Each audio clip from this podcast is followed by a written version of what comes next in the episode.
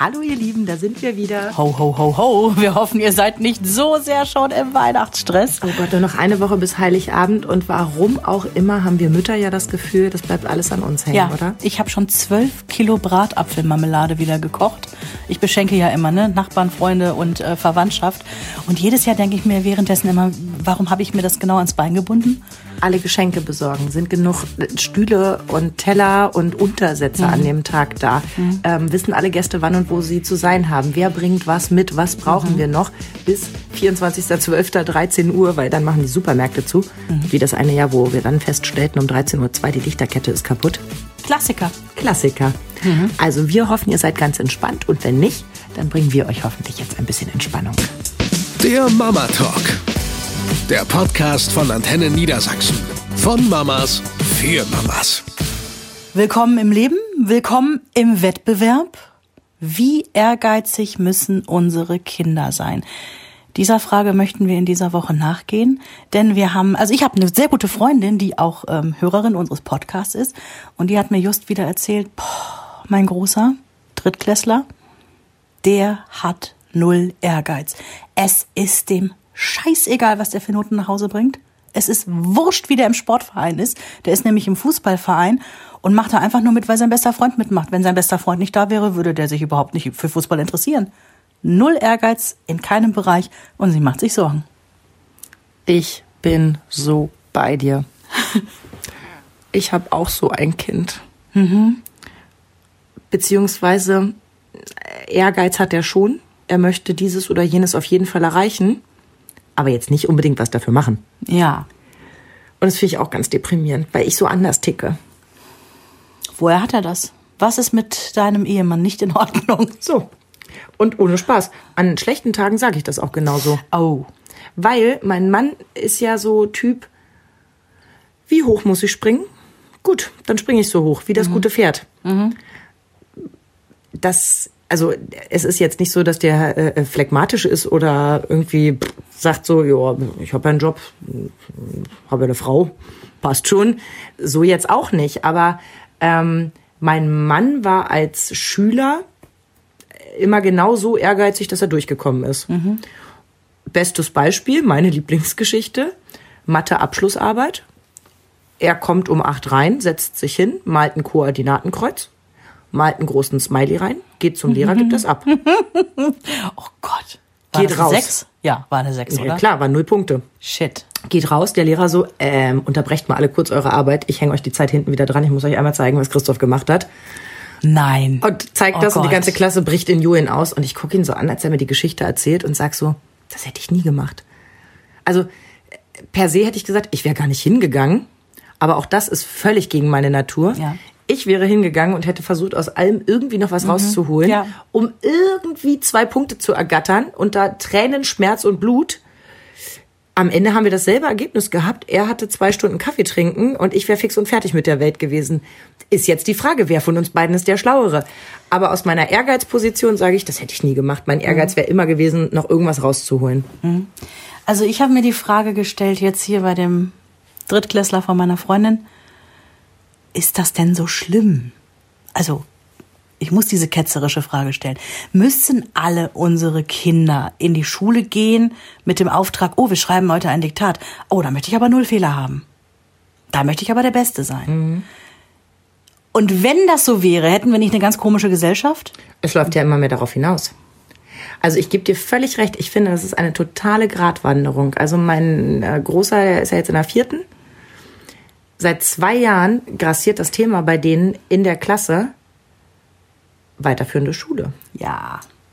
Was für Noten brauchst du? Wo musst du gut sein? Mhm. Was musst du schaffen?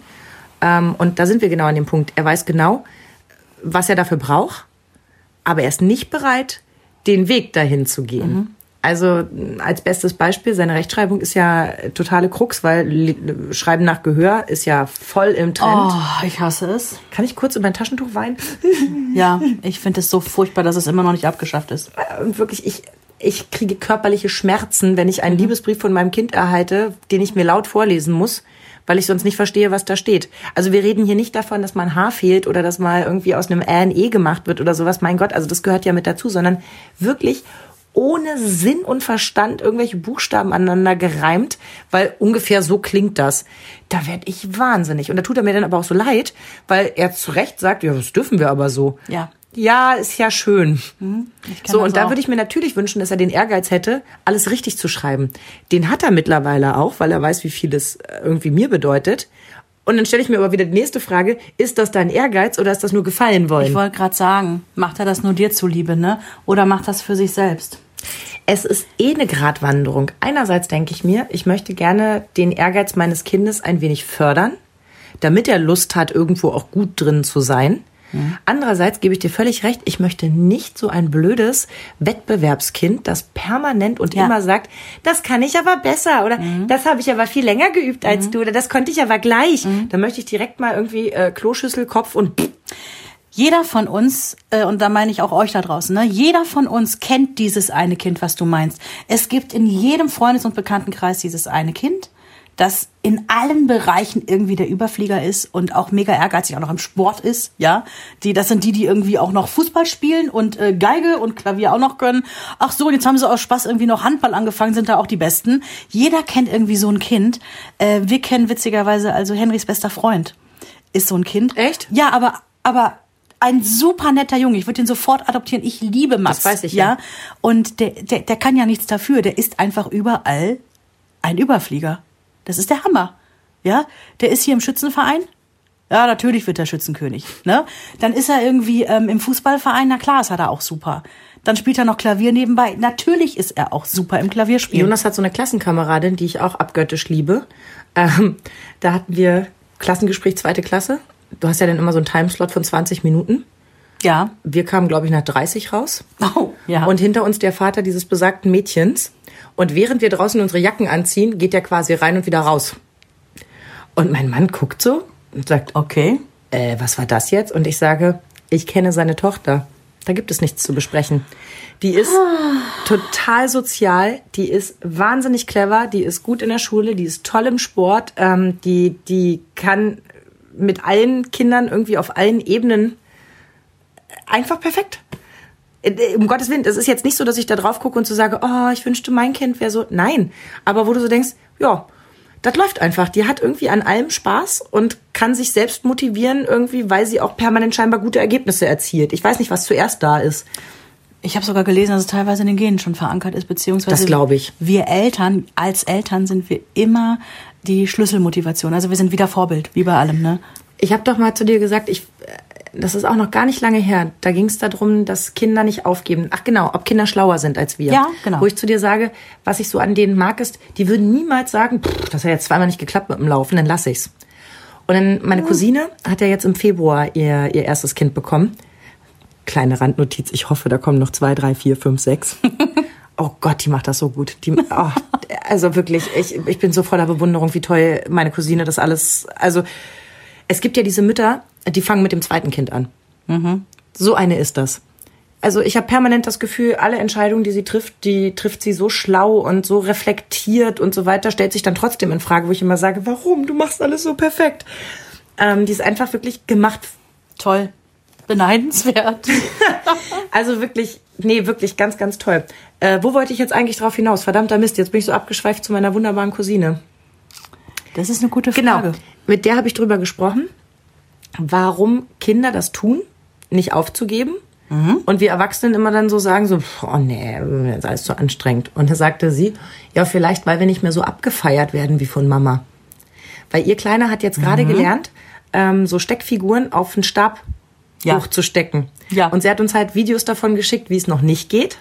Und dann hörst du sie auch immer, ja, super machst du das, ja, toll. Und dann irgendwann siehst du, wie er den Moment des Begreifens hat, jetzt geht's. Weißt du, wie es jetzt drauf passt und wie er sie anguckt, voller Stolz und es so fallen lässt. Geil. Und du siehst wirklich, was in ihm passiert, wie diese Glückshormone gerade ja. ausgeschüttet werden. Hey, Mama lobt mich. So. Ja. Und ich glaube, da fängt es wirklich an. Ob du halt so sagst, ja, cool, kann er jetzt? Oder ob du wirklich daneben sitzt mhm. und irgendwie jeden Schritt abfeierst, der mhm. da gemacht wird. Und ich weiß nicht, welches richtig und welches falsch ist. Das mhm. möchte ich dazu sagen. Also ich will es gar nicht bewerten. Aber ich glaube, da setzt du schon an. Ich glaube, bei so ganz kleinen Kindern ich weiß nicht, ob ich mich jetzt zu weit aus dem Fenster lehne. Ich sage jetzt aber einfach mal, da ist es noch einfacher und klarer, wie es so läuft. Später, wenn es jetzt so zum Beispiel um Schulnoten auch geht und jetzt, ne, wie bei deinem Großen, wo es dann auch wirklich jetzt um die Entscheidung geht, weiterführende Schule und so, wo es um was geht, da ist es nicht so einfach. Ich habe nämlich gelesen, dass du deine Kinder natürlich durch Lob auch motivierst. Dazu komme ich auch gleich, was Experten sagen, wie man den Ehrgeiz gesund weckt. Ähm, Lob ist eins davon. Aber wenn das Kind jetzt zum Beispiel mit der Klassenarbeit nach Hause kommt, dann fragst du natürlich, und wie ist gelaufen? Ja, so. Habe ich auch gelesen. Und die sagen, du sollst dich erstmal um den Inhalt kümmern. Hey, was war denn das Thema des Aufsatzes? Ja, hey, was hast du da, was hast du denn da ne, geschrieben? Was war denn deine Idee? Und klar kannst du dann sagen, ist eine zwei plus geworden? Hey, klasse, super.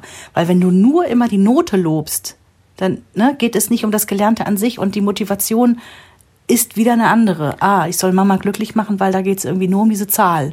Ich habe das gelesen und habe sofort mit dem Kopf geschüttelt und gedacht so, oh, Experten. Ja, ich verstehe den Hintergrund. Mhm. Das ist dasselbe wie, Kind bringt dir ein Bild und du sollst nicht sagen, oh, das hast du aber schön gemalt, sondern schön, wie bunt du den Himmel gemalt ja, hast. Ja, du sollst so Attribute nennen und es sowas. Es tut mir ja leid, wenn ich das jetzt echt so ein bisschen so, so abwerte, aber ich verstehe den Hintergrund und ich finde das auch richtig und ich versuche mich auch daran zu halten. Mhm. Aber in der Praxis ist es nun mal folgendermaßen. Das Kind schreibt einen Sachkundetest, kommt nach Hause und sagt, ich habe Sachkunde wiedergekriegt. Natürlich weiß ich, dass das Thema Feuerwehr war. Mhm. Ich habe ja vorher schließlich mit dem Kind auch die Mappe angeguckt mhm. und irgendwie den Test gemacht. Also werde ich nicht sagen, oh, worüber habt ihr denn geschrieben? Weil sonst ja denkt ihr, bist du grenzdebil? Wir haben vor zwei Tagen drüber gesprochen. Thema Feuerwehr. So, ich, ich sag ja, ich bin da manchmal echt ein bisschen harsch in meiner Kritik. Ja, weil es in der Praxis dann äh, genau. manchmal so, nicht umsetzbar also, ist. Also bei uns ist es so, Kind kommt nach Hause und sagt, ich habe Deutsch wiedergekriegt. Und natürlich sage ich, und? Und er sagt, er ist eine fünf. Und ich sag, oh. Mhm. Und das nächste ist, dass ich sage, na komm, zeig mal her, was war's denn, woran ist es denn, ne, ja. woran hapert's denn? Aber dann machst du's ja. Ja, aber immer umgekehrt, in der an- umgekehrten Reihenfolge. Weil, ich glaube, ja, das ist aber auch gar nicht so wichtig. Ich glaube nicht, dass die Reihenfolge richtig ist. Ich glaube nur, dass das Kind sieht, du interessierst dich nicht nur für die Zahl, sondern du interessierst dich wirklich, hey, was ist denn da gelaufen? Ne? Und da bin ich wieder total dabei. Das habe ich ihm auch von Anfang an gesagt. Hase, das ist mir total egal, ob du eine fünf oder eine zwei schreibst. Wichtig ist, hast du es verstanden. Mhm. Und jetzt bei der letzten fünf war ganz klar, dass das ein super Test gewesen wäre, wenn der Mittelblock nicht gewesen wäre, mit einer Aufgabe, die ich wirklich bis zum Erbrechen mit ihm geübt habe, aber die scheinbar nicht bis zum Exitus den Weg in sein Gehirn gefunden mhm. hat. Also der mittlere Teil ist einfach komplett null. Und damit ist die ganze Note im Eimer. So, was bei mir hängen bleibt, ist, dass ich mir das angucke und zu ihm sage, eins möchte ich dir mal dazu sagen, das ist ein richtig guter Test. Es ist total schade, dass du das mittlere echt nicht verstanden hast. Und ganz ehrlich, ich werde auch nochmal deine Lehrerin bitten, dass die uns nochmal ein paar Blätter gibt. Mhm. Weil das müssen wir einmal drin haben, das musst du einmal verstehen, das kommt wieder. Akkusativ und Dativobjekt. Wie frage ich danach, wie finde ich es raus? Er hat bis zum Ende nicht verstanden, wie du das umstellst. Also Sarah spielt Ball. Mit wem oder was spielt Sarah? Mit dem Ball. So, und dieses Umbauen. Können viele Erwachsene übrigens auch nicht, das nur mal nebenbei bemerkt. So, und dieses Umbauen, das, er war von Anfang an verzweifelt und ich wusste, dass das schief geht, weil der ist jetzt schon in so einer Phase, und das finde ich ganz, ganz traurig, ähm, dass er sich schon einredet, er kann das nicht. Weil da sitze ich dann nämlich mit ihm und sag so, guck mal, hier hast du super angefangen. Ich sag, da wurdest du unsicher und hier hast du beschlossen, du kannst es nicht. Das kann ich genau an der Aufgabe absehen. Mhm. Und da habe ich ihn angeguckt und gesagt, tu mir einen Gefallen, red dir niemals ein, dass ja. du es nicht kannst. Ähm, gerade bei der Aufgabe, da war er von Anfang an verzweifelt und hat zu mir gesagt, ich verstehe das nicht. Und dann habe ich gesagt, mein Hase, du trägst das alles in dir drin. Mhm. Du benutzt es ja schon richtig. Wir haben das große Glück, dass Deutsch unsere Muttersprache ist mhm. und dass wir gern auch mit Sprache arbeiten. Mhm. Dass ihr das automatisch eigentlich könnt. Ihr macht es sowieso schon. Du hast dich nur nie gefragt, warum du es tust. Ja. Und ich weiß, dass mir das auch immer schwer gefallen ist, mit ähm, mir wirklich zu überlegen, was ist ein Pronomen, was ist ein, ich kann das bis heute nicht. Und das, was ich nicht brauche, habe ich auch alles wieder weggeschmissen und google das schnell nach, peinlicherweise. Ja, nein, aber äh, gewusst, wie man sich hilft. Punkt. So, und ich habe dann schnell wieder rausgehabt, okay, worum geht's? Dativobjekt, Akkusativobjekt, wie ging das nochmal? Ach so, wem oder was oder wen oder was, alles mhm. klar. Mhm. Ähm, das ist ja dann für mich als Erwachsene nicht so schwer, da kann ich noch helfen. Es hat halt trotzdem irgendwie scheinbar nicht richtig Klick gemacht. Da müssen wir noch mal ran. Aber nicht, weil du eine schlechte Note geschrieben hast, ja. Das hätte auch eine zwei sein können. Wenn der Mittelblock im Eimer gewesen wäre, hätten wir den Mittelblock trotzdem gemacht. Mhm. Ist mir egal, was die Note sagt. Wichtig ist, hast du es verstanden. verstanden. Und manchmal, gerade bei Mathe, ist bei ihm ja auch so Konzentrationsschwäche. Da kannst du eben auch genau sehen, bis wohin die Konzentration ja, gereicht ja, hat. Lustig. Und dann lässt es nach, wo ich mir so sage, okay, kein Problem. Er hat's verstanden. Er weiß, worum es da geht. Die Konzentration hat nachgelassen. Mhm. Sicherlich kann man ne, dran mhm. arbeiten, aber das bringt auch die Zeit so ein bisschen mit sich. Ich glaube, dass diese Ehrgeizgeschichte auch ganz eng verknüpft ist mit dem Selbstwertgefühl, was du eben gesagt hast. Er darf nicht in sein Selbstbild übernehmen. Das kann ich nicht. Mir ist das Herz damals gebrochen. Du weißt ja, Henry war ja motorisch. Oh mein Gott, es ist, es ist ja teilweise jetzt noch eine Katastrophe. Er ist acht und hat immer noch kein Seepferdchen. Also das nochmal am Rande erwähnt. Und du weißt, wie spät er laufen konnte, nämlich mit einundzwanzig Monaten. Und wir reden jetzt gar nicht von Laufrad und Radfahren und allen anderen Meilensteine, die Kinder so nebenbei meistens machen, relativ früh. Die hat Henry ja alle mega spät gemacht. So. Und, und trotzdem muss ich wieder sagen, er wird beim Einstellungsgespräch nicht gefragt werden, wann ja. sind Sie gelaufen, wann haben Sie Ihr Seepferdchen gemacht. Gott sei Dank. Schade, wir können Ihnen den Job leider nicht geben. Sie haben zu spät ja. laufen gelernt. Und trotzdem hat's mich auch echt Nerven gekostet, ja. weil natürlich machst du dir irgendwann ah, auch Gedanken und es ist, Es ist einfach so unglaublich anstrengend gewesen, dieses Kind überall hin zu tragen, zu jedem Mini, mini, mini Step. So, und Henry war dann irgendwann ja so alt schon und konnte ja auch relativ gut immer sprechen. Der hat dann so Sätze gesagt mit drei, dreieinhalb. Nein, Mama, das können nur die anderen Kinder. Sowas kann ich nicht. Das bricht dir das Herz, weil du denkst, Scheiße, dein Kind ist noch so klein und hat in sein Selbstbild übernommen, dass es anscheinend Tätigkeiten gibt, die nur die anderen können, aber er nicht. Grauenvoll, furchtbar. Und ich glaube, das ist eng äh, miteinander verknüpft.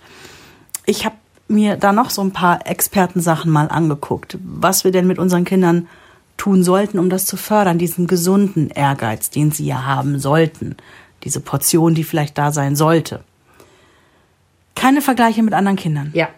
Gehe ich voll mit? Gehe ich voll mit. Ich habe schon Eltern wirklich angefaucht, wenn die beim Babyschwimmen zu mir gesagt haben, guck mal, der kann das schon. Und ich gesagt habe, ja, guck mal, und der ist auch schon zwei Monate älter als euer mhm. Kind. Mhm. Was soll sowas? Ja. Also ja, das Baby hat es noch nicht verstanden in dem Moment, aber was ist das schon für ein beknackter Satz? Mhm. Ich will nicht sagen, dass es mir nicht auch schon passiert ist, zu sagen so, huh, guck mal, der, der kann schon das und das. Ja. So, aber nie bösartig bewusst. Ich glaube, keiner mhm. macht das bösartig bewusst, aber das ist wirklich was, das sollte man sich unbedingt sparen. Mhm. Oder, also dein Bruder konnte das schon. Mhm. Habe ich immer versucht zu vermeiden. Mhm. Also bewusst nie benutzt. Mhm. Dahingegen, also dagegenüber steht die gesunde Konkurrenz, die man ruhig fördern darf, durch Sportvereine et cetera oder auch im Spiel, wo, was weiß ich, die Kinder machen Eierlauf, wer ist als Schnellste da? Das ist ja jetzt kein schlimmes Vergleichen, gehört natürlich Fingerspitzengefühl zu, weil es gibt sicherlich auch Kinder, die sich im Verein dann unter Druck gesetzt fühlen, weil sie da auch irgendwie das Gefühl haben, ähm, sie werden permanent gemessen an anderen, ne? Ist, glaube ich, so eine Gratwanderungsgeschichte, aber wenn die Kinder Spaß daran haben, Sport im Verein zu machen oder irgendwas anderes, wo es auch darum geht, ähm, da ist einer schneller oder langsamer als der andere, kann das, kann das sehr förderlich sein? Ja, die machen ja, die machen ja permanent Wettkämpfe. Also genau. Wer ist schneller an der Schule, äh, der eine auf dem Roller, der andere ja. äh, am Rennen. Und ich meine ganz ehrlich, wir treiben sie ja auch oft genug mit solchen kleinen Wettbewerben an. Denk an unsere Notlügen, ne? Ja. Wer wird Weltmeister im Schuhe anziehen? Oder ich wette, du schaffst es nicht, in dreißig Sekunden zu duschen und dich abzutrocknen. Ähm, ja, das ist ja auch geführter Wettbewerb. Ja, das ist diese gesunde Konkurrenz, denke ich, was damit gemeint ist. Loben, ja, da hatten wir es eben von, ne? Das liegt auf der Hand, da sind wir große... Wobei ich mich da auch frage, ähm, theoretisch, also theoretisch kann sich doch der Ehrgeiz nur entwickeln, wenn du nur point, also nur an bestimmten Punkten gelobt wirst. Also wir beide sind ja welche, wir feiern ja unsere Kinder sehr schnell ab. Ja, ich glaube, du darfst Wir sind halt ja sehr begeisterungsfähige ja. Eltern. Ja. Können unsere Kinder noch ehrgeizig sein oder kriegen die nicht sowieso schon genug Lob? Oder entwickelt sich der Ehrgeiz daraus, weil man ein Lob haben will, das man sonst nicht bekommt? Ich habe mal gelesen, dass die Kinder sehr wohl mitbekommen, ob du die jetzt ehrlich lobst und ehrlich abfeierst oder ob das nur so ein Lob ist, so, ja, tolles Bild, wunderschön. Das kriegen die mit. Ja, aber wir feiern ja in ehrlich für alles Mögliche ab. Wir sind ja nun wirklich große Fans unserer Kinder.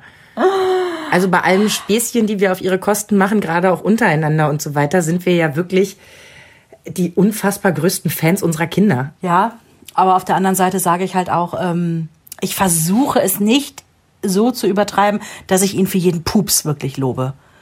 Also es gibt Abstufungen, wenn ich sage, hey, hast du klasse gemacht oder ähm, das sieht doch schon ganz ordentlich aus. Mhm. Also es gibt, ich, okay. ich ne, ja, so unterscheide. Bin ich ja. Und ich glaube, dass das, da sind wir beim Fingerspitzengefühl wieder, ne, dass die Kinder schon noch eine Abstufung mitkriegen. Ja? Und das Letzte ist, dass die Ziele, die die Kinder haben, dass die realistisch sind. Mhm. Also wenn jetzt äh, mein Henry heute in den Fußballverein eintritt und ähm, sagt, ich möchte hier Stammspieler mhm. und überhaupt der Beste werden oder was weiß ich, Torwart, ja, da müsste man ihm sagen, pass mal auf, ähm, kleiner Schatz. Ich würde ihm nicht sagen, dass er ein Körperklaus ist, aber ich würde, ich würde, also du musst gucken, dass das Kind mhm. sich keine Ziele vornimmt, die komplett unrealistisch sind. Ich habe so ein schönes Beispiel für, für Ehrgeiz. Bei uns ist ja oft das Problem die äh, sogenannte Kopfnote. Mhm. Also ähm, ist das Kind gut organisiert, ist das Kind gut sozialisiert mhm. und so weiter, also alles drumherum. War bei uns immer ein D. Soweit ich das gelernt habe, gibt es nur A bis E. Also ich sag mal, da waren wir schon am unteren Rand. Okay. Ähm, und irgendwann hat Jonas den Rappel gekriegt und meinte, er möchte da sich unbedingt verbessern, er möchte da auf ein B kommen. Ja. Ein B wie Bertha. Und da habe ich zu ihm gesagt, das finde ich total toll. Da gehört allerdings auch eine ganze Menge dazu, weil mhm. wie gesagt, ganz oft ist es bei ihm so, dass er das Ziel schon erkennt, aber den Weg dahin jetzt nicht so sieht und mhm. wenn er ihn dann sieht, den eigentlich jetzt nicht so cool findet. Ja, ja. Also wenn das in Arbeit ausartet, dann fällt ihm eigentlich oftmals auf, pff, wobei sich das auch schon geändert hat. Also da merke ich wirklich, da hat es in manchen Bereichen total Klick gemacht, äh, wo ich immer gedacht habe, okay, das, so, so oder so ist er halt nicht und jetzt ist er neun und jetzt ist er in manchen Bereichen so oder so. Und jetzt ging es eben genau um diese, um diese äh, Verbesserung äh, dieser Note, wo ich dann schon gesagt habe, da würde ich mir vielleicht erstmal als Ziel das C setzen. Wenn es ein mhm. B wird, meine Güte, pff, mhm. wird aber sich genau niemand beschweren. Es so. muss der realistische Schritt erstmal so. da sein. Und wenn das nicht klappt, ist das noch kein Beinbruch. Mhm. Dann muss man eben weiter daran arbeiten. Mhm. Ähm, ich finde aber generell, dass ähm, gerade mein Großer oft die Tendenz hat, Sachen hinzuschmeißen. Mhm. Also das ist leider wirklich so eine Eigenschaft und die vertrage ich nicht gut. Mhm. Weil ich jemand bin, der der Meinung ist, man muss sich auch mal ein Stück weit durchbeißen. Nicht auf ja. Teufel komm raus und nicht immer und nicht auf, also nicht zu allen Konditionen. Also siehe jetzt als Beispiel irgendwie im Job, wenn es dir da eine lange Zeit schlecht geht. Mhm. Ja, verdammt nochmal, dann musst du den Job wechseln. Mhm. Da kannst du nicht aushalten. Oder wenn es dir in deiner Beziehung schlecht geht und du merkst, es ändert sich nichts, egal was du versuchst, dann musst du das beenden. Da kannst du nicht ewig aushalten. Aber wenn es darum geht, sechs Wochen in Folge zum Schachunterricht zu gehen, und der mir ab der ersten Woche in den Ohren liegt, pff, ist voll doof da, ich habe mir das ganz anders vorgestellt, mhm. ich habe da gar keinen Bock drauf. Mhm. Und ich ihm die anderen Wochen jede Woche sage, du gehst da aber trotzdem hin und wir uns jedes Mal in die Haare kriegen, dann weiß ich noch nicht, was die richtige Entscheidung ist. Das ist auch schwer. Jetzt sind es noch zwei Termine. Ja, morgen gut. wäre die fünf und übermorgen äh, und die Woche darauf die sechs. Ja, aber ich hangel mich ja bis dahin schon durch. Also ich habe ihn ja zu Termin zwei geschickt mit dem Hinweis, guckst du doch bitte nochmal an. Zu Termin drei mit, na komm, eine Chance gibst du ihm noch. Zu Termin vier, ich habe dir gesagt, da musst du hin, weil an dem Tag bin ich noch verabredet und Papa ist noch mhm. nicht da und so. Ja, aber ich kann auch alleine zu Hause bleiben. Ja, aber das möchte ich nicht. So, also die vier Termine habe ich jetzt schon richtig durchgeschoben. Dann kannst du ihm jetzt sagen, hey, du hast vier schon geschafft. Wäre auch mein Versuch. Aber ich weiß, der ist ja nicht doof und der rebelliert eigentlich innerlich schon mhm. seit dem ersten Mal.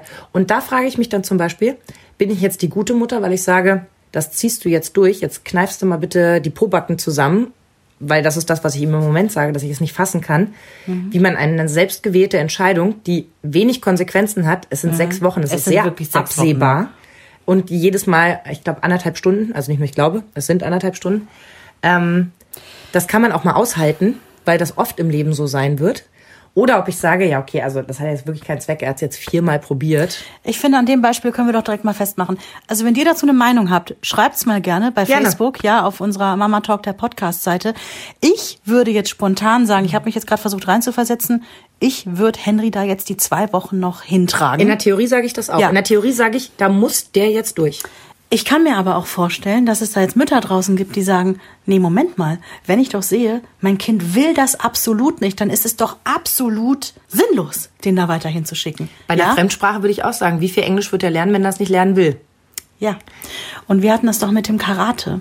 Henry hatte, ähm, der macht ja mittlerweile zweimal die Woche Karate, weil wir haben ja jahrelang nach einem Sport gesucht, der zu ihm passt. Und er macht jetzt seit zwei Jahren Karate und ich behaupte, das ist wirklich gut für ihn. Und da hat er eine Zeit lang, ähm, hat er zu seiner Donnerstagsgruppe auch noch die Dienstagsgruppe, ähm, ne, sagte der Trainer, hey, du kannst auch dienstags kommen, wenn du noch mehr trainieren willst. Ja, alles klar. Die Dienstagsgruppe war eine schwierige Gruppe, da waren sehr schwierige Kinder drin. Und zwar war das mit Ansage, das waren so, ja, Kinder, die so ein bisschen hyperaktiv sind, die einfach diese sozial-integrativen Problematiken mit sich bringen. Ist das ähm, überall so? Wir waren nämlich auch in der Dienstagsgruppe beim Judo. Und der Trainer sagte das auch vorher, sagte aber, nee, das sind insgesamt nur vier Kinder, das passt ganz gut. Henry hat zwar nicht diese Schwierigkeiten, aber der kann damit rein, alles gut. Nee, war nicht alles gut, weil äh, Kinder sind klug, die haben sofort rausbekommen, Henry ist hier gerade das schwächste Glied und ich habe das gesehen, ich saß hinter der Scheibe und habe gesehen, oh, die nehmen den ganz schön in die Mangel, die sind ganz schön fies zu ihm. Also das sage ich jetzt nicht nur irgendwie so als Mama-Bär, sondern das war wirklich, ähm, das war schon krass. Und Henry hat auch direkt geweint und hat gesagt, da will ich nicht wieder hin. Ich sag natürlich, hey, wir probieren das nächste Woche Dienstag wieder. Donnerstag ist er weiterhin gerne hingegangen, alles gut. Den nächsten Dienstag hat er wieder geweint. Ich denke mir, ich spreche mal mit dem Trainer. Und Henry sagt, ja, sprichst du mit ihm? Ich so, ja. Ich habe mit dem Trainer gesprochen, ich so und so. Und er so, ja, ja, ich sehe das auch. Ähm, ist jetzt die Frage, wenn er gar, wenn er gar nicht will, nimm ihn raus. Weil wir wollen ja nicht, dass wir ihm auch noch den Donnerstag dann irgendwann vermiesen und er sagt, ich will gar nicht mehr. Und ich war mir so unsicher, was wir jetzt machen. Eben, ich finde auch, man hängt wirklich dazwischen, weil man will ja die richtige Entscheidung ja. treffen. Zwinge ich ihn da jetzt durch und er geht als gestärkte Person daraus? Ja. Oder sage ich, genau. Du musst dich echt nicht mit jedem Idioten abfinden, ja. Los, komm, wir lassen den Quatsch. Und ich habe dann Henry gesagt, pass auf Henry, ich habe mit dem Trainer gesprochen, er wird auch mehr darauf achten, dass du da nicht irgendwie ne, in die Mangel gerätst und was hältst du davon? Ich habe das mit ihm dann ausgedealt. Wir probieren es noch zweimal aus. Mhm. Er hat das dann auch zweimal durchgehalten. Und dann, es war immer noch schlimm. Und dann habe ich gesagt, okay, du hast es jetzt durchgehalten, du hast es ausprobiert. Jetzt lassen wir es, jetzt gehst du halt nur donnerstags hin. Mhm. Mittlerweile hat sich noch eine Mittwochsgruppe auf, aufgetan. Er geht jetzt also mittwochs und Donnerstag und alles ist wunderbar. Mhm. Aber das, das ist, es gibt auch, glaube ich, nicht immer richtig oder falsch bei solchen Geschichten. Ne? Du willst deinem Kind das nicht versauen, mhm. Es ist manchmal nicht so. Und das ist auch bei der Ehrgeizgeschichte so. Ja. Da habe ich jetzt auch so ein schönes Paradebeispiel. Letzte Woche, ähm, ja, oder vor anderthalb Wochen mittlerweile war ich doch zum Mädelswochenende. Ja, ne? Großartig. War super schön. Wir waren insgesamt ja dann äh, sechs Mütter, zwölf Kinder und wir haben es alle organisiert gekriegt. Kinder weg, Mütter los. Ähm, war total toll. Und dann ruft er mich an, während wir im Auto sitzen, weil er schon aus der Schule nach Hause gekommen ist und Papa und sein kleiner Bruder waren halt noch nicht da. Hallo Mama, ich bin's. Hallo. Äh, ich habe Deutsch wiedergekriegt. Ja, ist eine fünf. Eieiei. Denke ich. Das letzte war auch schon eine fünf minus. Mm. Und ähm, ich merke wirklich, ich habe früher gedacht, wenn mein Kind mit einer fünf nach Hause kommt, dann bin ich total deprimiert wahrscheinlich, weil ich ja so ein kleiner Ehrgeizling bin. Ne? Und äh, Fünfen waren jetzt nicht so, in, in meiner Welt gab es die so nicht. Mhm. Ähm, habe festgestellt, nö, ist überhaupt nicht so, weil ähm, Note und Kind sind für mich zwei völlig verschiedene Sachen. Kind ist trotzdem super, ja. Also hätte ich hätte ich mir gar nicht zugetraut, gebe ich ganz ehrlich mhm. zu. Ich habe gedacht, äh, ich brauche einen gewissen Mindesterfolg, mhm. um das alles toll zu finden, aber mhm. ist nicht so. Ich kann mich total darüber freuen, dass der in, in Mathe so gut durchkommt, dass ihm das alles so eine Freude macht und der da so Spaß dran hat. Und ähm, bei der jetzigen fünf konnte ich ja, wie gesagt, mit einem Blick dann auch, aber das hatte ich ja in dem Moment noch nicht, mhm. sehen, was schiefgelaufen ist. Und stelle fest, okay, das ist eine bestimmte Sache, die er nicht verstanden hat. Alles klar, müssen wir ran, hilft nichts, müssen wir nochmal machen. Aber ist jetzt halt auch kein Weltuntergang. Der Rest war ziemlich gut. Hätte auch eine drei werden können. Wenn er den Mittelteil verstanden hätte, wäre es auch vielleicht eine, eine drei geworden. So, also, Kind am Telefon sagt, ja, ich habe eine fünf geschrieben. Und ich so,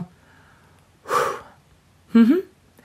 aber ich kriege eine eins oder eine zwei in mündlich. Das heißt, am Ende läuft es wohl auf eine drei hinaus. Wie geil, wie klug. Und ich denke so, anstatt mich jetzt über die fünf zu ärgern, warum gehe ich nicht mit ihm mit?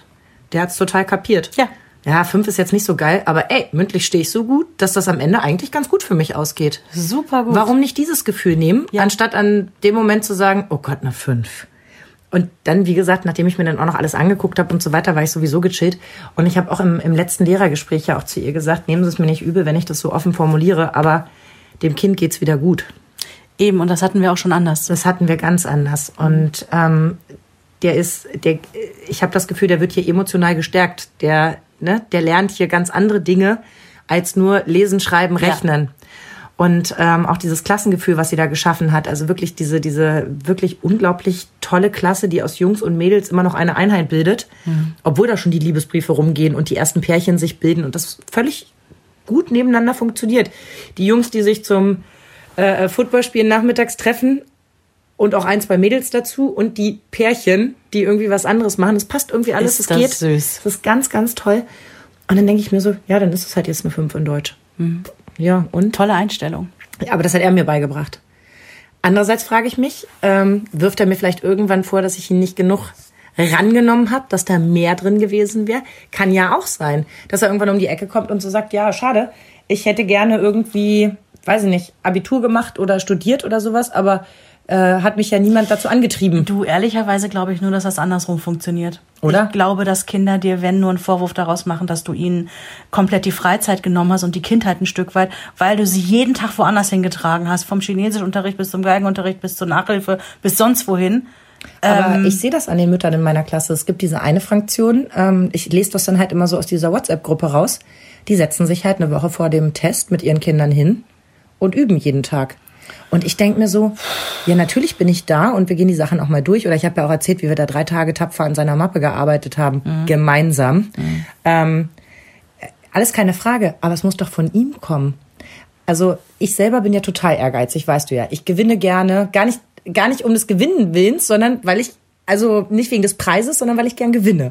Du bist nicht gekommen, um mitzumachen, du bist bekommen. Ja, ist ich, so. ich, kenn, ich kann das gut verstehen. Aber deswegen habe ich, also es kommt nicht daher, dass meine Mutter viel von mir verlangt hat. Meine Mutter hat mich immer mit, mit Liebe und Lob überschüttet und trotzdem habe ich einen Ehrgeiz entwickelt, mhm. dass ich gern die Beste sein wollte im Schwimmverein. Und wenn ich die Beste war, dann habe ich den Sport gewechselt. Witzigerweise bei uns in der Familie... Wurde gar nicht, also ich kann mich erinnern, andere Kinder haben für eine Eins, haben die Geld gekriegt nee, oder irgendwelche Kleinigkeiten. Bei uns gab es nichts dergleichen. Lob. Also ja, aber jetzt auch nicht übermäßig. Also du musst wissen, ich habe ja einen fünf Jahre älteren Bruder, also einen bedeutend älteren ja, Bruder. Ja, der ist uralt, uralt ist der. Und der, der war halt auch klassischer Einserschüler, ne? Ähm, noch mehr als ich. Also der hat am Ende auch ein Einser-Abi gemacht, was ich dann, ich habe so diesen Pubertäts- und äh, mhm. Party-Saufknick da drin. Ja, Knicken. ja, ja, ja. Und habe äh, quasi am Ende dann nur das zwei Nuller Abi gehabt, aber der Quotient aus investierter Arbeit und erzieltem Ergebnis Optimum. Ich habe so viel Party dabei gemacht. Und ich habe meiner Mutter irgendwie, das muss die zweite oder dritte, nee, dritte Klasse war's. Da habe ich meiner Mutter schon gesagt, irgendeine Deutscharbeit stand an und sie meinte so, willst du dafür nicht nochmal was lernen? Dann sagt sie, pff, Mama, wenn ich lerne, gibt's eine Eins. Wenn ich nicht lerne, gibt's eine zwei plus. Und das war so mein, mein... Ach, du würdest so gut zu meinem Mann passen. Ja. Das, also ein Stück weit hat mir in der Schule der Ehrgeiz gefehlt. Soll ich euch was sagen? Ihr seid wieder die Zweitgeborenen. Dein Bruder und ich, wir sind ja die Erstgeborenen. Ich mhm. als Einzelkind und so weiter. Wir sind einfach in dem Bereich, glaube ich, wir wollen's einfach zeigen, was wir so drauf haben. Ich glaube, die Erstgeborenen sind so typisch die... Wobei, ja. passt es zu Henry? Ich weiß es nicht. Ja, pass auf, um nochmal auf mich zurückzukommen. Später ist das dann ja auch so gewesen. Ich mache nichts, wo ich in Anführungsstrichen nicht die Beste bin. Ich habe eine Zeit lang viel gesungen. Dann hatte ich ja diese Kehlkopfentzündung. Seitdem ist meine ja. Stimme ja so ein bisschen kaputt. Ich singe nicht mehr, weil äh, pff, ich komme nicht, um mitzumachen. Ich will schon auch, mhm. ne? So. Und das geht mir bei ganz vielen Sachen, wenn ich merke, da kann ich nicht die, die Beste im Sinne von eine der Besten sein, dann lasse ich's. Mhm. Und bei Henry ist es so... Ich habe in Vorbereitung auf diesen Podcast gedacht, was ist denn jetzt mit ihm? Ist der ehrgeizig oder ist der nicht ehrgeizig? Weil ja und nein. Mhm. Ich habe einerseits das achtjährige Kind, was noch nicht schwimmen kann, weil er sich verdammt nochmal nicht durchringen kann, was dafür zu tun. Ja, wir haben ja alles mit dem veranstaltet. Der kann nicht über seinen Schatten, über seine Ängste hinwegkommen, bla bla bla bla. Auf der anderen Seite habe ich ein Kind, was in der Schule, ich kann mich gar nicht beschweren, der kommt mega gut mit, der ist ein super guter Schüler. Und der hat auch schon mal geheult, weil er zwei Fehler im Diktat hat. Wo ich dann sagte, Moment mal, Schätzelein. Das ist immer noch eine super gute Note. Das ist immer noch ganz toll gelaufen. Wir haben uns gefeiert, als aus der gefühlten sechs eine fünf minus geworden ist. So. Und ich habe ihm auch gesagt, hm. wegen zwei Fehlern zu heulen, also ich habe ihn jetzt nicht komplett rund gemacht, aber habe ihm schon zu verstehen gegeben, also mein Gott, ne? So.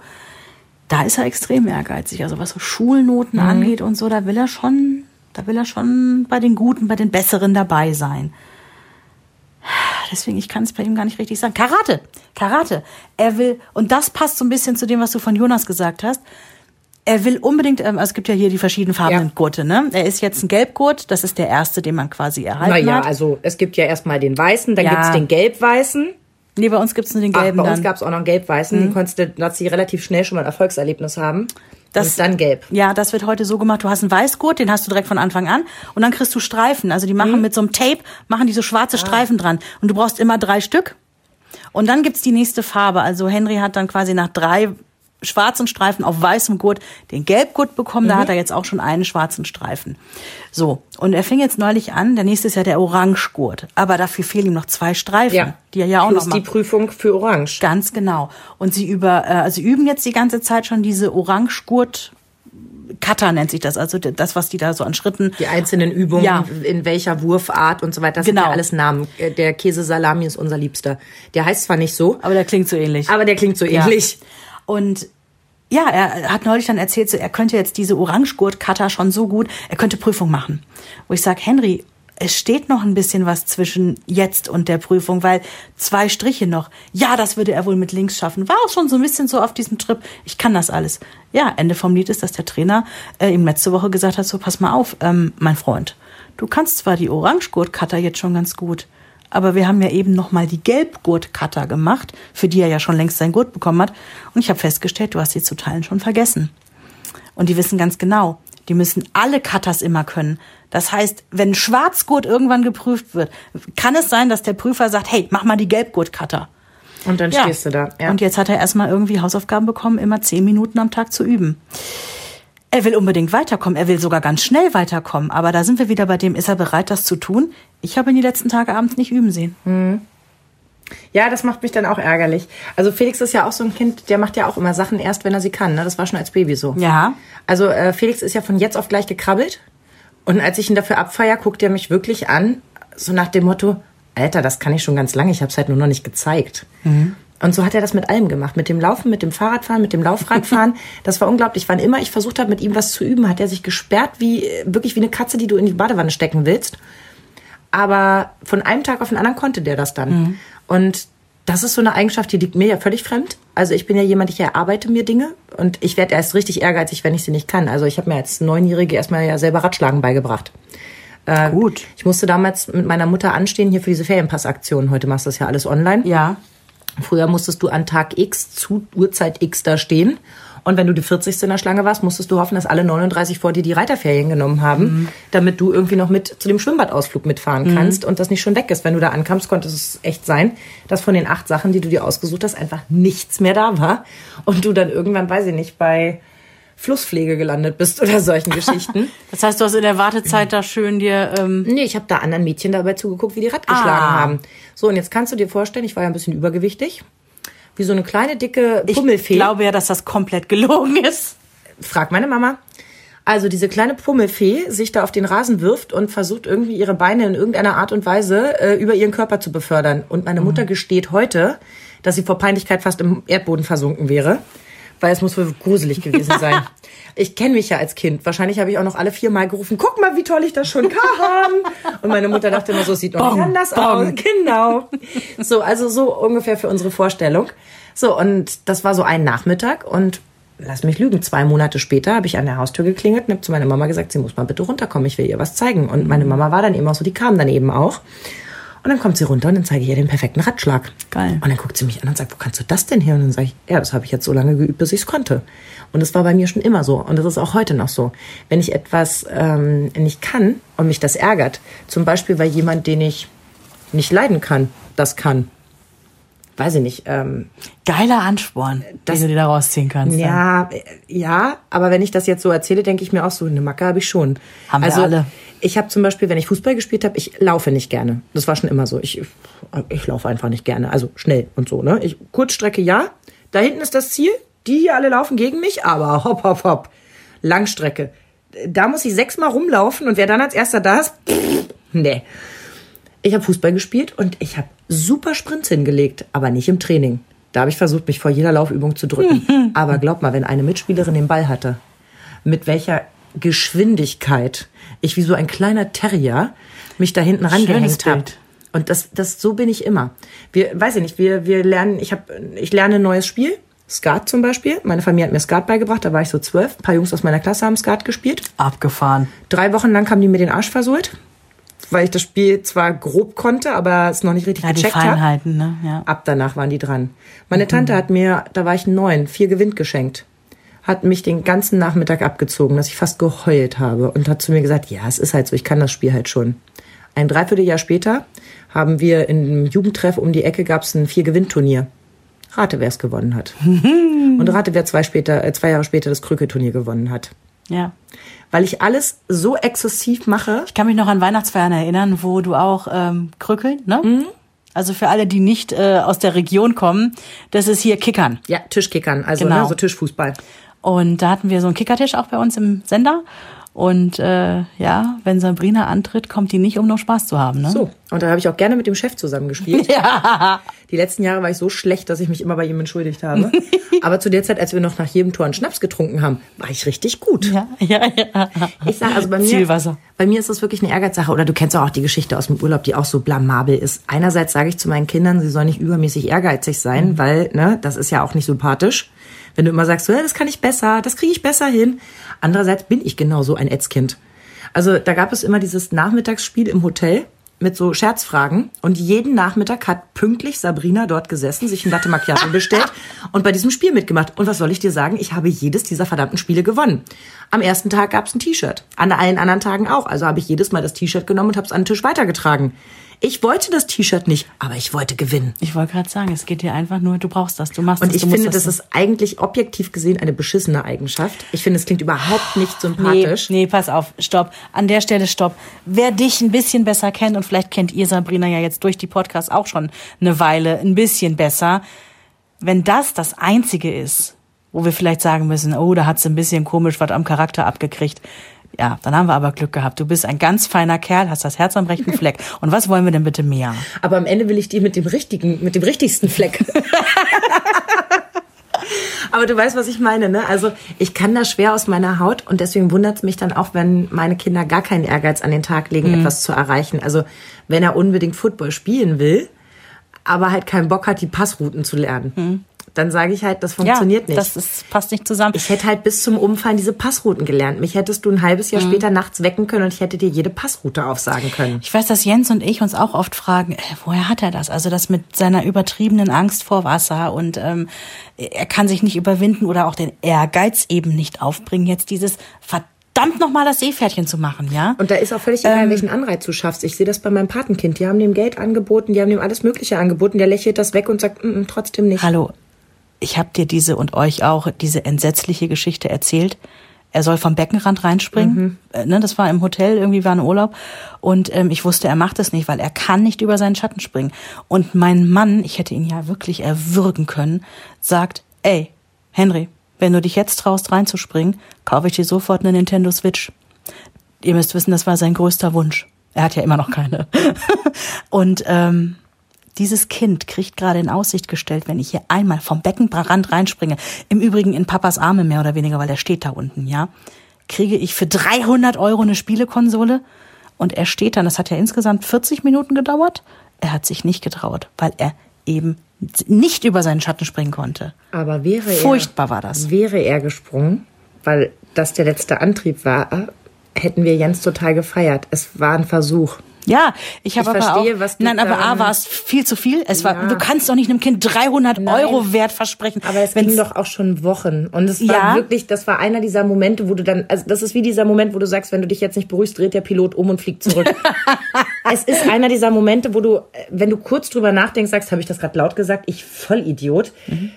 Aber es war eben ein Verzweiflungsmoment. Er wollte ja, es, er wollte es, es eben für falsch. ihn auch schön machen. Nein, aber er hat halt nicht weiter gedacht. Es war anders. Es war nicht falsch, es war hab, anders. Ich habe sofort gedacht, ich, ich wusste, er wird nicht springen. Mir war das eigentlich klar, leider. Und ich habe gedacht, was macht das jetzt mit diesem Kind? Das ist doch jetzt noch ein hundertfach größeres ja. Misserfolgserlebnis. Deswegen sage ich, es war wirklich nicht durchdacht. Nein. Und es war nicht in Boshaftigkeit. Nein. Aber das darfst du ihm nicht nachtragen, weil es wirklich ein verzweifelter Moment war, dummer elterlicher Inkompetenz. Aber das passiert uns allen mal und da muss ich ihn jetzt einfach mal in Schutz nehmen. Mm. Nimm dir das Beispiel mit dem Piloten oder ja. mit, ne?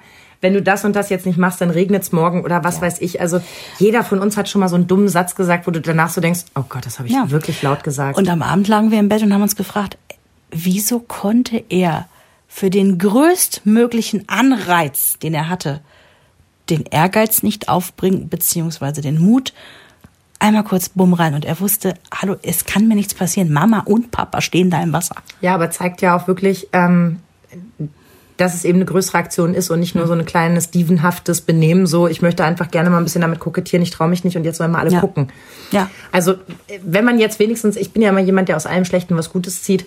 Ja, war eine doofe Aktion in dem Moment, aber hat euch auch die Augen geöffnet. Es geht hier wirklich nicht um, um eine Kleinigkeit, sondern mhm. es geht wirklich um was Elementares. Und da bin ich wieder bei dem Spruch mit dem Gras und dem Dranziehen. Ja, wächst nicht schneller, nur weil man dran zieht. Wir sind nun auch ein halbes Jahr mit Felix zweimal die Woche schwimmen gewesen, damit er sein, sein Abzeichen machen kann, damit er den Schwimmkurs wechseln kann, was mhm. ihm so wichtig war. Von mir aus hätte das alles Zeit gehabt, aber er wollte unbedingt dieses Abzeichen, damit er in den Silberkurs kann. Wir haben es nicht hingekriegt. Er schafft es nicht, auf zwei Meter zu tauchen. Und dann habe ich irgendwann abgebrochen, weil ich gemerkt habe, mich betrifft es langsam. Ich werde hier zickig und habe keinen Bock mehr. Mhm. Dann lassen wir es halt. Mhm. Dann warten wir jetzt ein halbes Jahr und dann werde ich gucken und sagen, ach, guck mal, mhm. jetzt kann der schon zwei Komma fünfzig Meter, ohne dass er es geübt hat, weil das bei ihm immer so ist. Und alles andere kann er. Der Junge kann schwimmen, der Junge kann ohne Probleme seine, weiß ich nicht, was die dann da machen müssen, sechzehn Bahnen oder was, oder acht Bahnen, also Geil. Ist ja dann schon ein bisschen länger. So what, dann hat das jetzt noch nicht. Dann warten wir noch ein bisschen, aber pff, bringt mich jetzt auch nicht um. Ich wäre voll zufrieden damit, wenn ich wüsste, mein Kind kann sicher schwimmen. Und dem passiert nichts, wenn es irgendwo reingeschubst wird. Ja, für den Moment. Alles gut für mich. Und danach kommt die nächste, die nächste Forderung. Auch das ist leider Wahrheit über uns Eltern. Es geht immer weiter. Ne? Es geht immer weiter. Eben noch sagen wir so, oh, es wäre so schön, wenn er Laufrad fahren kann. Dann kann er Laufrad fahren. So, jetzt könnte er aber auch langsam mal Fahrrad fahren. Dann mhm. kann er Fahrrad fahren. So, jetzt könnte er aber auch mal einhändig Fahrrad fahren mit äh, noch einer kleinen Trompete im Mund. Und wirklich, ja. da müssen wir auch mal kurz unsere Kinder ein bisschen in Schutz nehmen. Sobald sie einen Meilenstein erreicht haben, kommen wir mit dem nächsten um die Ecke, was sie doch jetzt auch mal machen könnten. Wir hatten ja das Thema Motivation, dass quasi Motivation auch ein Faktor ist bei dieser Ehrgeiznummer. Ne? Mhm. Ich habe ein total geiles Beispiel, das ich bin ja mittlerweile vierzig. Was? schön, dass du das, ja, schön, dass du das immer wieder so machst. Oh, dafür feiere ich dich ab. Ähm, ich will damit sagen, ich habe ja schon ein paar Jahre seit meinem Abi hinter mir und ich hatte einen Schulfreund. Den habe ich echt gern gehabt und ähm, wir haben auch noch sporadisch Kontakt. Der war in der Schule einfach nicht gut. Der war so der klassische Vier gewinnt. Ähm, ist, glaube ich, einmal sitzen geblieben sogar, irgendwann in der Mittelstufe. Hat mit Biegen und Brechen sein Abi geschafft. Ich habe noch mit ihm gelernt, weil der Deutsch und Englisch war so gar nicht seins. Und, und noch die Hauptfächer, ne, wo du sagst so, aha. Da, da muss was passieren. Und der hat auf jeden Fall vier gewinnmäßig sein äh, Abi geschafft. Ja. Das heißt... mit knapp unter vier. Ja, ich glaube drei Komma acht, drei Komma neun. Also fast eine Punktlandung. Ja, fast mhm. eine Punktlandung. Also hat sein Abi äh, mit Biegen und Brechen geschafft. Was war sein Berufstraum? Und zwar immer schon. Jurist, Arzt. Arzt. Oh, verdammt. So, pass Wo auf. Wo du ein eins Komma vier Abi brauchst, ja. um auf die Warteliste in die nächsten zehn ja. Jahre reinzukommen. Seine beiden Eltern waren Ärzte. Und du musst wissen, er kam irgendwie mit, der kam erst mit boah, neun oder zehn Jahren kam der aus Rumänien rüber. Mhm. Der musste also auch neu Deutsch lernen, hat er gut gemacht, du hörst bei dem gar nichts, ja. Seine Eltern sprechen auch super Deutsch, beide Ärzte. Ähm, die sind aus Rumänien geflohen wegen Regime damals, Ceausescu noch und so weiter. Und seine Eltern mussten hier, wie demütigend, sein Vater war Klinikleiter an der gynäkologischen großen Klinik ähm, in, in Rumänien irgendwo, äh, musste hier nochmal eine Prüfung ablegen, um zu beweisen, dass er überhaupt Arzt ist. Weiß, und ja. musste dann irgendwie ganz klein wieder anfangen, hat sich wieder hochgerappelt. Also wo man auch sieht, vielleicht, also Vorbildfunktion Eltern, er hat gesehen, seine Eltern mussten echt nochmal, die waren schon fertig, die hatten sich dort schon was aufgebaut, haben dann in Deutschland in einer Sozialwohnung gelebt und mussten sich komplett wieder hochrappeln, haben es aber geschafft. So, und er hat gesagt, ist mir doch egal, wie mein Abi ist. Also hatte in der Schule im Prinzip nicht den Ehrgeiz gehabt, diese guten Noten zu haben, aber hat gesagt, es ist mir doch egal, ich will trotzdem Arzt werden. Ja, und ist erst ins Ausland gegangen. Ich glaube, der ist in, ähm, haben ja viele gemacht, damals Ungarn, mhm. ne? Irgendwo in Budapest an die Uni gegangen, wo sie eben keinen N C haben. Da mussten die so und so viele Semester da bleiben und dann können die auch ähm, wechseln. Und so hat er das gemacht, dann ist er nach Deutschland gewechselt an die Uni und hat tatsächlich sein Medizinstudium in einem Affentempo super gut abgeschlossen und ist jetzt ein sehr renommierter Gynäkologe, auch an einer Klinik ähm, in Deutschland. In meiner Theorie und mega geiler Arzt. Funktioniert es genauso. In meiner Theorie ist es so, dass ich mich nicht mit meinem Sohn hinsetze und alles mit ihm übe, damit er in jedem Fach gute Noten hat. Mhm.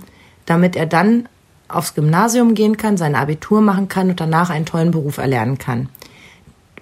Und ich weiß nicht, ob das halt jetzt eine falsche Denke von mir ist. Und das ist genau das Problem. Die Erkenntnis werde ich erst in zwanzig Jahren haben. Ich kann es jetzt nur nach bestem Wissen und Gewissen entscheiden. Wenn es nach mir geht, geht der Junge jetzt nicht diesen klassischen Weg, sondern wir schauen jetzt erstmal nach einer schönen I G S, die bei uns um die Ecke mhm. klingt sensationell. Also wenn ich es mir aussuchen dürfte, wenn, wenn wirklich, wenn niemand mit Spracherecht hätte, dann würde ich das Kind genau dort anmelden und mit dem Direx ähm, mal einen Kaffee trinken gehen, damit das auch funktioniert. Das klingt einfach super. Also von dem ganzen Konzept her klingt das einfach richtig gut. Ähm, Ganztagsschule bis fünfzehn Uhr dreißig, Hausaufgaben werden da erledigt. Für Arbeiten muss trotzdem zu Hause gelernt werden. Ähm, verschiedene Kurssysteme dann ab, ab Klasse acht. Ähm, die halten nichts vom Sitzenbleiben, ähm, weil sie glauben, nur den Stoff zu wiederholen, dafür das Kind aber aus einem kompletten Umfeld rauszureißen. Und zu stigmatisieren. Mhm. Ja, würde nicht zum Erfolg führen, was nicht heißt, dass man nicht selber sagen kann, ey Leute, das war nicht mein Jahr, mhm. das würde ich doch gern eigentlich mhm. nochmal machen, damit ich hinten raus es nicht so schwer habe. Dann ist das auch so ganz legitim. Also das klingt einfach alles richtig gut, wäre mein Wunsch.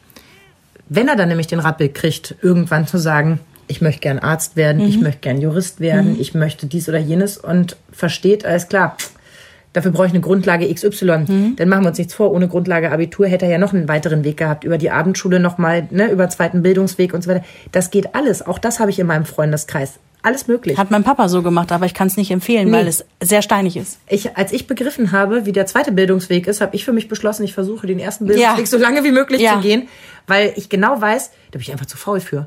Ja, und manchmal kommt das Leben auch dazwischen. Also sich da nochmal zu motivieren, sich hinzusetzen, wirklich nachdem du irgendwie echt in der Schule nur hingehen musst und es mhm. serviert bekommst, musst du mhm. später halt alles selber organisieren, mhm. dich selber, dein Leben, das finanzieren und so weiter und so fort.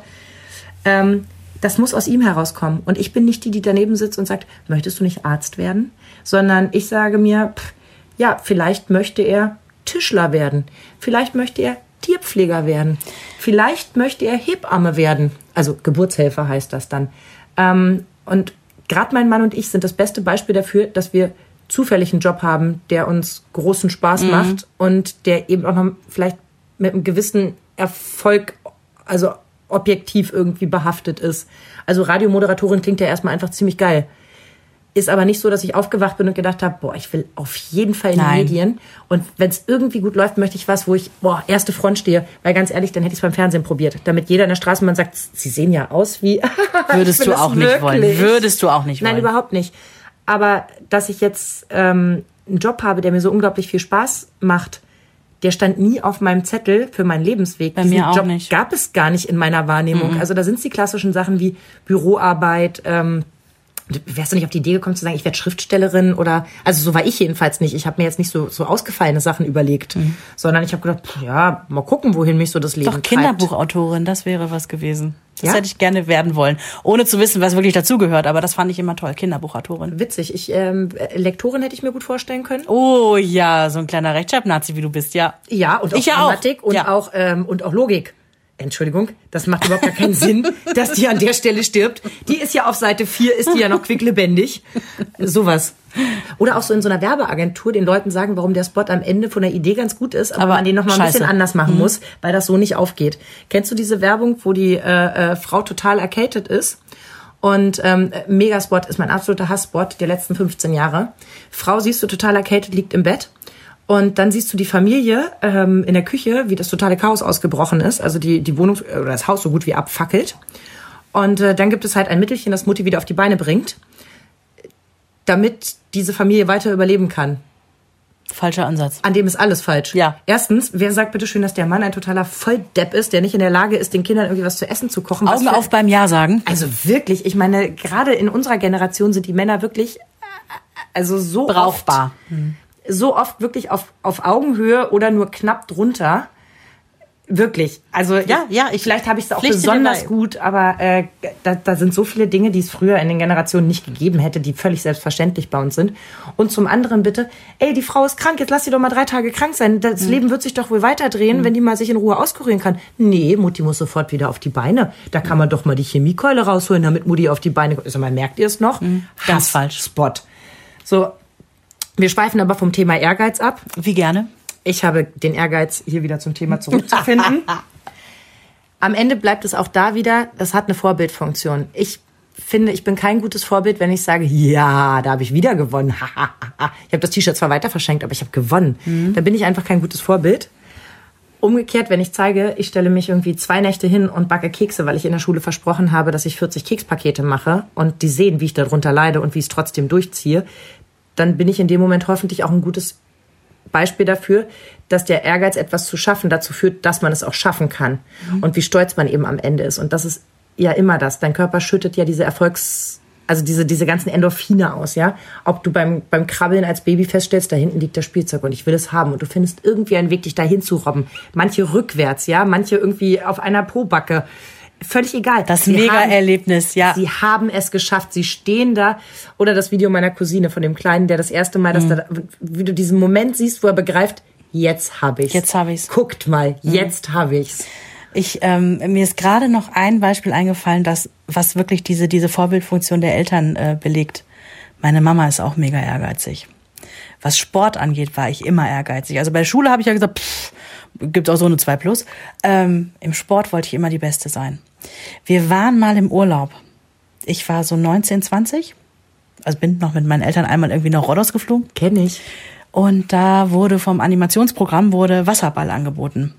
Zwei Mannschaften gegeneinander. Meine Mutter war in der gegnerischen Mannschaft. Wir haben uns so hart bekämpft und gefault, dass immer wieder der Animateur mit der Trillerpfeife Mutter und Tochter auseinander, Mutter und Tochter auseinander. Wir lachen uns da heute drüber tot, weil meine Mannschaft hat dann gewonnen. Meine Mutter behauptet immer noch mit unlauteren Mitteln. Mein Hase, wir beide dürften nie im selben Hotel sein. Wirklich, also wirklich Animationshotels sind, ähm, da, da kehre ich wirklich meine schlimmste Seite raus. Die Geil. Haben mich mitspielen lassen bei so einem holländischen Spiel, wo du so, so kleine Holzrundlinge durch so Löcher schiebst. Also ähnlich ja. wie beim Curling. Also hinten sind ja, so genau. Öffnungen und du schießt es da durch. Hm, und das ich. eine gibt fünfzig, das andere dreißig. Und wir stehen da so rum und ich mache ja bei sowas immer voll gerne mit. Ich bin ja sehr kommunikativ und sag so, ich weiß gar nicht, wie das geht. Und die Holländer so, oh, das ist keine Probleme, das zeigen wir dir. Dann kommst du einfach mit auf Schuh und dann zeigen wir dir das. Alles klar, wir stehen dann da, jo, musst du so machen, musst du so machen. Und ich probiere das und so. Und dann hat immer hinten der Animateur gestanden und immer so ein bisschen mit durchgeschubst und so, ne? Und die Holländer haben sich dann auf die andere Seite gestellt, auch immer so ein bisschen mit durchgeschubst, damit ich mich gut fühle. Ja, was soll ich sagen? Am Ende habe ich das Ding gewonnen. Ja, natürlich. So, und mein Mann läuft mit den Kindern, damit ich in Ruhe spielen kann, ne? Die Mutti ist in ihrer ehrgeizigen Phase. Wir gehen eine Runde spazieren. Geht mit den Kindern spazieren und steht an einem anderen Punkt, wo sie gerade ähm, mit so äh, Gewehren schießen.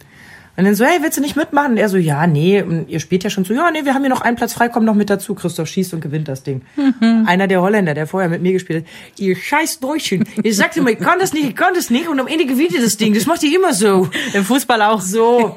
Also das sind wirklich die Momente, wo ich mich beim Aquafit anmelde und das Bein am höchsten haben will und wo ich mich zum Curling anmelde und da Omas schubse. Nee, also ich, ich bin nicht fies, aber ich bin ehrgeizig und ich will mit der Truppe, mit der ich spiele, die treibe ich dann auch an. Wenn wir da Beachvolleyball spielen, dann bin ich nicht angetreten, um mitzuspielen. Mhm.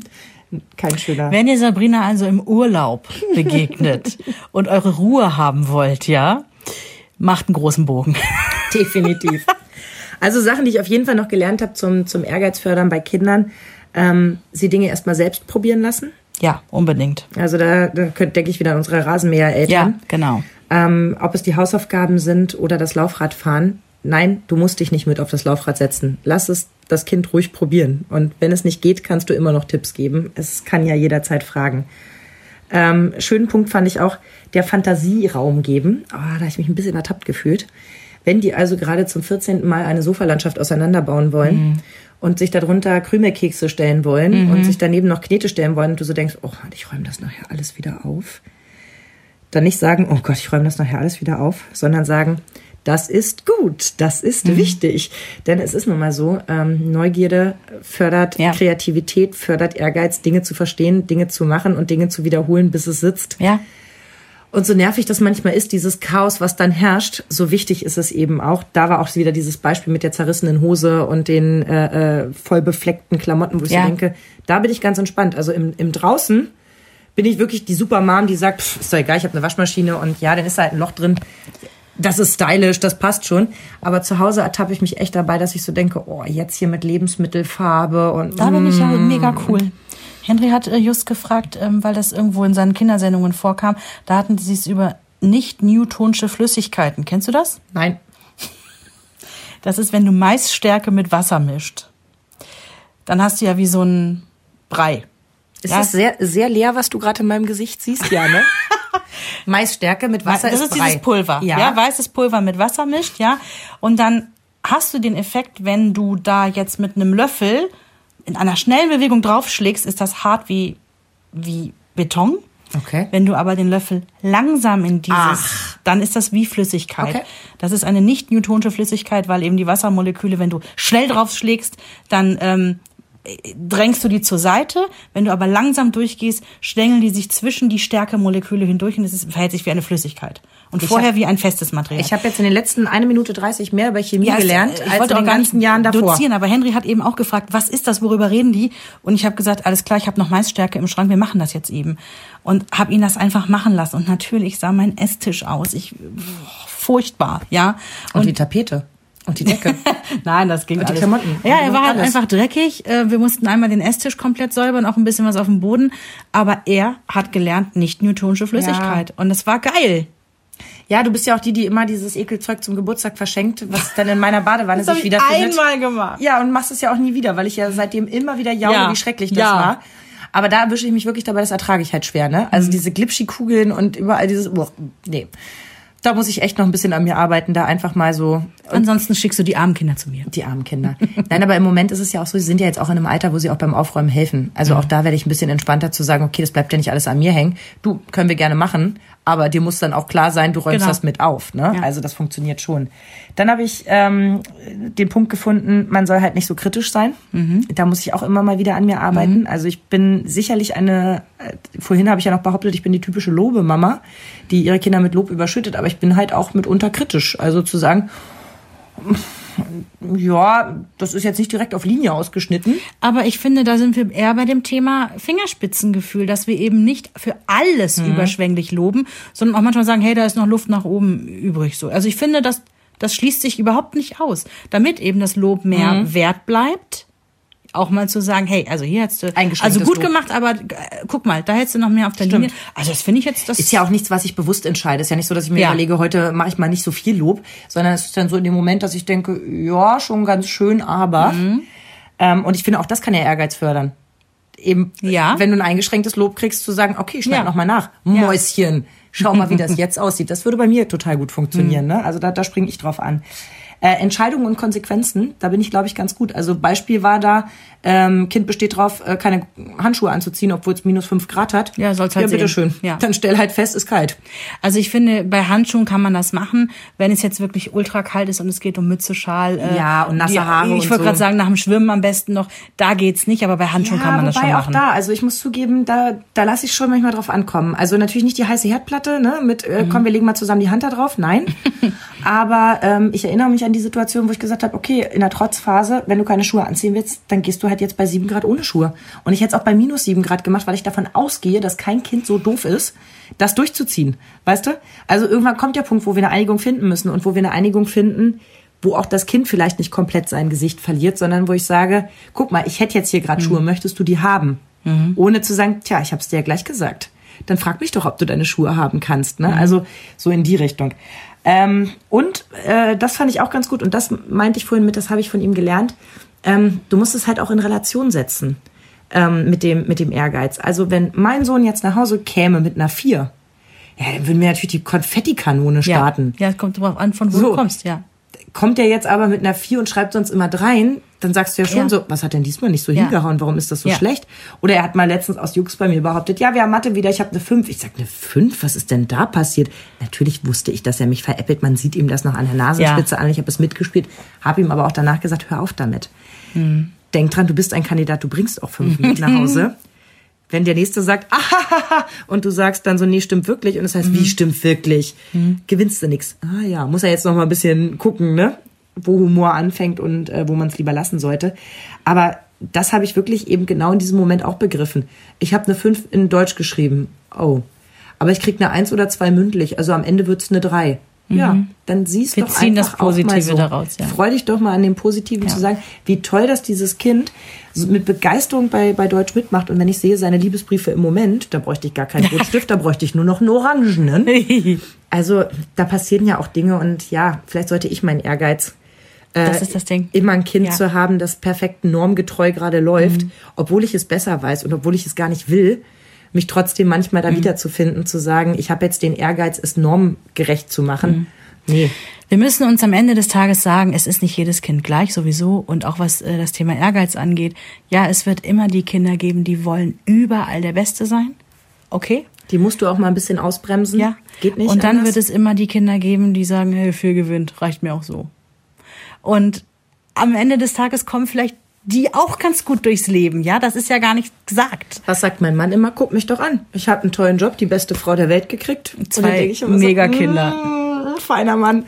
Also das sehe ich nämlich auch so, wenn ich mir alleine bei uns im Job angucke, wie bunt gemischt wir sind. Wir haben da Leute dabei, die haben irgendwie Kunsthistorie studiert und mhm. abgeschlossen oder Kunstwissenschaften so und sitzen jetzt bei uns und machen was völlig anderes. Mhm. Es gibt so viele Jobs, die gab es vor zehn, zwanzig Jahren überhaupt noch nicht. Und da meine ich jetzt gar nicht die Influencer, sondern äh, zum Beispiel äh, Social-Media-Bereich. Du machst da irgendwas im, im Social-Media-Bereich. Klingt jetzt ein bisschen wie was, wir machen irgendwas mit Medien. Medien, genau. Aber ist ja wirklich so, ähm, ist ein Beruf, den gab es einfach mhm. noch gar nicht und ist heute in jedem großen Unternehmen mhm. ein wirklich wichtiger Posten, wo ja. gerade auch viel Geld reingepumpt jo. Wird und wirklich gute Leute gerade richtig gute Jobs mhm. bekommen. Und dafür musst du nicht ein eins Komma vier Abitur gemacht mhm. haben. Da hast du nämlich Dinge gelernt, die du für den Job überhaupt nicht gebrauchen ja. kannst. Und gerade bei Jonas in der Klasse, da gibt's diesen einen Jungen, der perfekt ist, wie er ist, aber nicht in die Norm passt. Von dem habe ich dir ja schon mhm. ganz oft erzählt. Der sehr verträumt ist, der ist unglaublich künstlerisch begabt und so weiter. Super gut. Und neuerdings kommt Jonas nach Hause und sagt, ja, dann gebe ich dem, äh, Wichteln, dann hoffe ich, ich hab den, weil den mag ich voll gerne. Und ich so denke, hm, hat übrigens auch die Lehrerin geschafft, ne? So das, ist, das ist eine tolle Leistung. Ich liebe diese Frau, wirklich. Mhm. Wir sollten irgendwann mal einen Podcast über die besten Grundschullehrer machen. Ich hätte da zwei, drei im Angebot. Ich habe auch eine. Und dann können wir gleich nochmal den Anti-Podcast machen, die schlimmsten Grundschullehrer. Da hätte ich auch noch ein paar im Angebot. ähm, nein, aber äh, der sicherlich im, im Rahmen dessen, was er besonders gut kann, immer ein Kandidat sein wird, Dreier, Vierer. Weil es in den Hauptfächern, das ist nicht sein Beritt.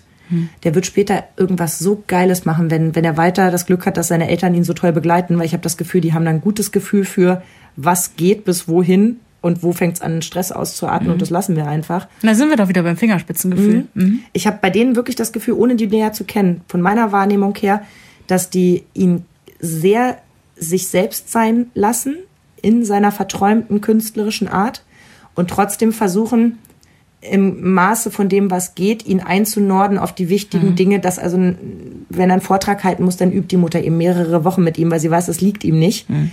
Aber sie können das so lange auswendig lernen und dann holt er sich da seine mhm. Eins. So, und kann damit ausgleichen, dass er sonst mündlich irgendwie in Deutsch einfach nicht mitmacht, weil es nicht seins ist, ne? Am Ende sollten wir sagen, dass ihr alle auf euer Bauchgefühl hören solltet. Müsst. Und müsst, genau. Und wir würden uns wie immer sehr darüber freuen, wenn ihr uns ein bisschen dran teilhaben lasst. Schreibt uns doch mal, wie das bei euch mit den Kindern mit dem Ehrgeiz ist. Ist das ein Selbstläufer? Müsst ihr da auch mit anschubsen und, und gucken, wie ihr die Motivation hinbekommt? Ja, oder müsst ihr da vielleicht ähm, sogar mal ausbremsen und sagen, mein genau. Hase, nicht jeder muss immer überall ja. Erster sein. Ja. Also schreibt uns das unbedingt auf unserer Facebook-Seite Mama Talk, der Podcast. Und wenn ihr jetzt noch ein bisschen Ehrgeiz habt, bewertet uns gleich. Sternchen, Sternchen. Ja. Und ansonsten wünschen wir euch jetzt eine fantastische Woche bis Heiligabend. Ja, stresst euch nicht. Nein.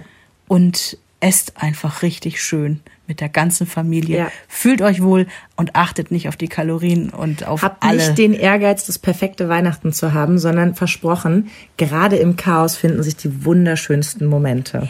Darauf ein Schimpfstern. Oh, warte, ich habe mm. hier noch Lübecker Marzipan, das hattest du mir noch. Ja, extra für dich. Oh, lecker. Also ihr Lieben, Frohes Fest und tschüss. Self accepted. Euch hat dieser Podcast gefallen? Dann hört doch auch Frau Bachmeier packt aus. Eine Lehrerin spricht Klartext aus dem Schulalltag. Ebenfalls eine Produktion von Antenne Niedersachsen.